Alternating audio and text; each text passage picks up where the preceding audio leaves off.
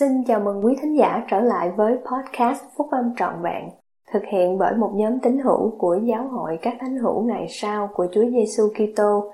Chúng tôi xin được chia sẻ cùng quý vị các nguyên tắc phúc âm giúp chúng ta có một cuộc sống hạnh phúc từ những bài viết đăng trong các tạp chí của giáo hội phát hành định kỳ vào mỗi tháng.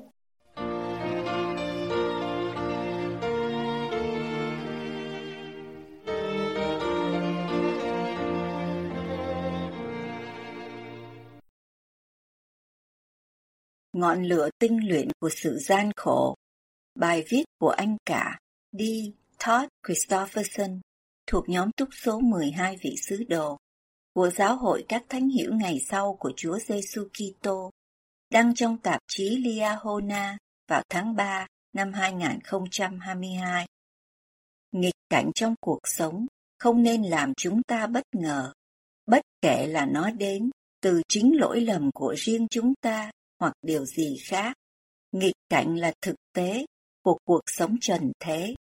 Một số người nghĩ rằng họ đáng lẽ không phải gặp nghịch cảnh nếu họ tuân giữ các lệnh truyền của Thượng Đế. Nhưng chúng ta được lựa chọn trong lò hoạn nạn. Ngay cả đấng cứu rỗi cũng không ngoại lệ. Dầu Ngài là con, cũng đã học tập vâng lời bởi những sự khốn khổ mình đã chịu và sau khi đã được làm nên trọn vẹn rồi, thì trở nên cội rễ của sự cứu rỗi đời đời cho kẻ vâng lời Ngài. Đối với những người có trách nhiệm trong chúng ta, sự khó khăn thường là yếu tố quan trọng để chúng ta được làm nên trọn vẹn. Nó chính là thứ làm cho cuộc sống trở nên nhiều ý nghĩa hơn, là một bài kiểm tra trách nhiệm đơn thuần Thượng Đế không chỉ quan tâm đến điều chúng ta làm hoặc không làm, mà còn quan tâm đến những gì mà chúng ta sẽ trở thành.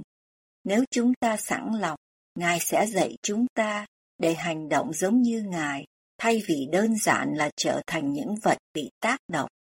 Chúng ta phải học cách trở nên ngay chính trong mọi hoàn cảnh, hoặc như Chủ tịch Brigham Young 1801 tới 1877 đã nói, ngay cả trong bóng tối. Tôi tin rằng thử thách của việc vượt qua và phát triển từ nghịch cảnh đã thu hút chúng ta khi Thượng Đế trình bày kế hoạch cứu chuộc của Ngài trong tiền dương thế. Giờ đây, chúng ta nên tiếp cận thử thách đó khi biết rằng Cha Thiên Thượng sẽ nâng đỡ chúng ta. Nhưng điều quan trọng là chúng ta phải hướng về Ngài, nếu không có Thượng Đế thì những kinh nghiệm đen tối của sự gian khổ và nghịch cảnh thường dẫn đến sự nản lòng, tuyệt vọng và thậm chí cay đắng. Với sự giúp đỡ thiêng liêng, cuối cùng sự an ủi sẽ thay thế nỗi đau, sự bình an thay thế sự rối loạn và hy vọng thay thế nỗi đau buồn. Thượng đế sẽ biến thử thách thành phước lành và theo lời của Esai, ban mão hoa thay vì cho bụi. Lời hứa của Ngài không phải là để giải thoát chúng ta khỏi những tranh chấp mà là để bảo vệ và an ủi chúng ta trong những nỗi đau khổ của mình và để thánh hóa chúng vì lợi ích của chúng ta.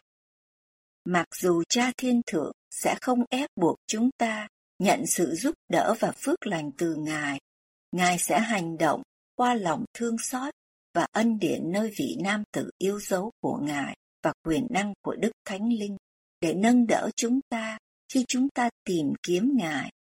Chúng ta tìm thấy nhiều ví dụ về sự hỗ trợ đó xung quanh mình và trong Thánh Thư.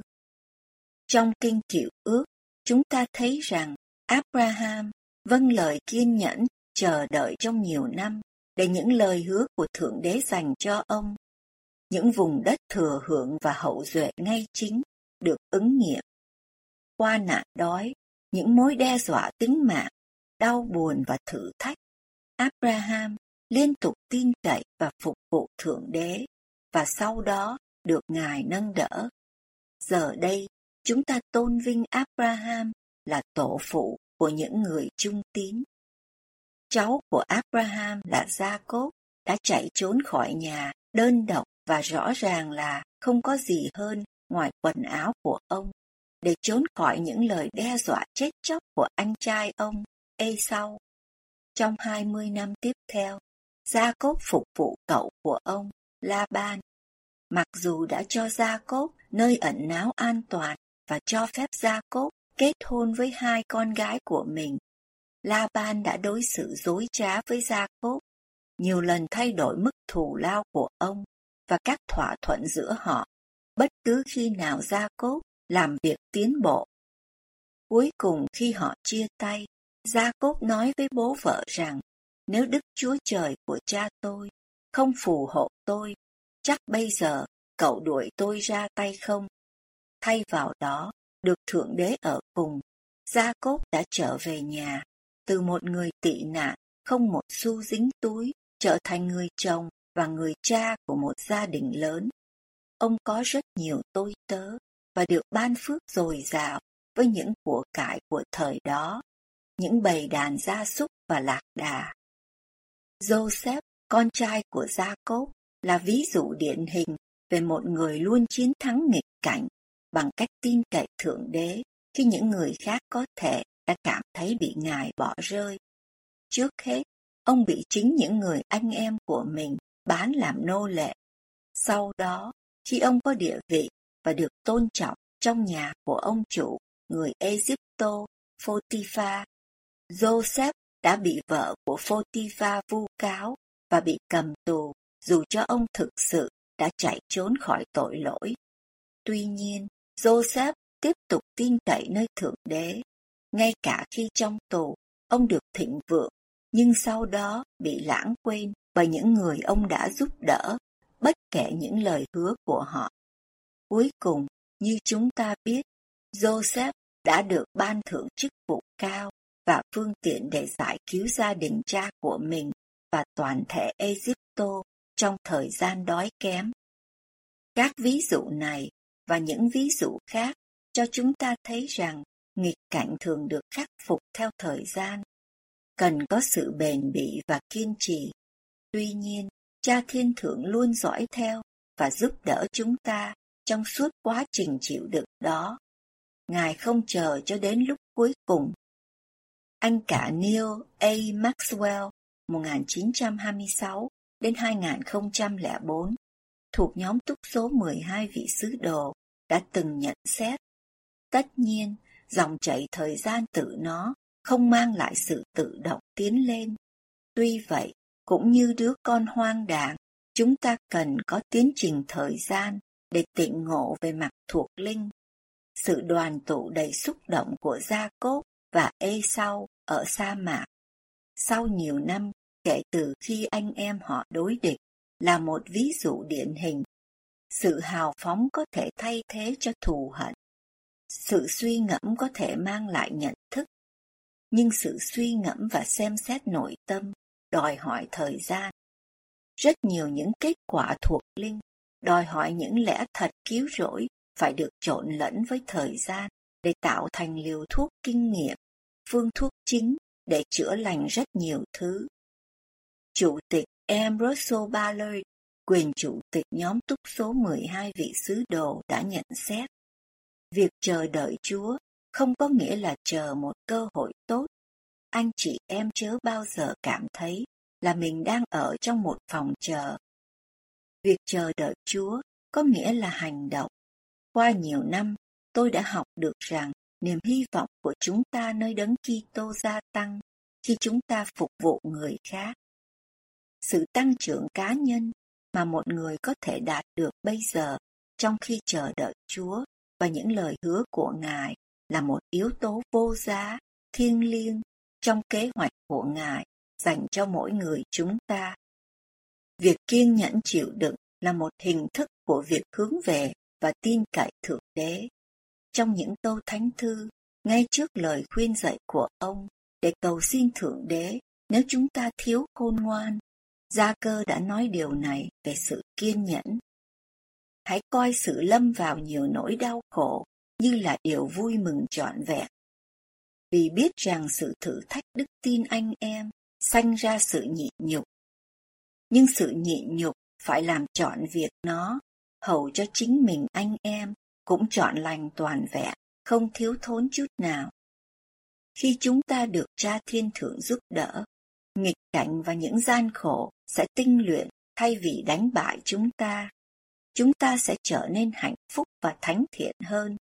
Trong một mặt khải cho vị chủ tịch lúc đó của nhóm túc số 12 vị sứ đồ, Thomas B. Marsh, Chúa đã phán điều này về các vị sứ đồ của Ngài. Và sau những cám dỗ và nhiều khốn khó của họ, này, ta là Chúa sẽ tìm kiếm họ, và nếu họ không chai đá trong lòng và không cứng cổ chống lại ta, thì họ sẽ được cải hóa và ta sẽ chữa lành cho họ. Chúng ta có thể nói rằng trong nghịch cảnh, chúng ta biết được Đức Chúa Trời có một và thật, cùng Chúa Giêsu Kitô là đấng cha đã sai xuống. Trong nghịch cảnh, chúng ta đồng hành cùng hai ngài mỗi ngày.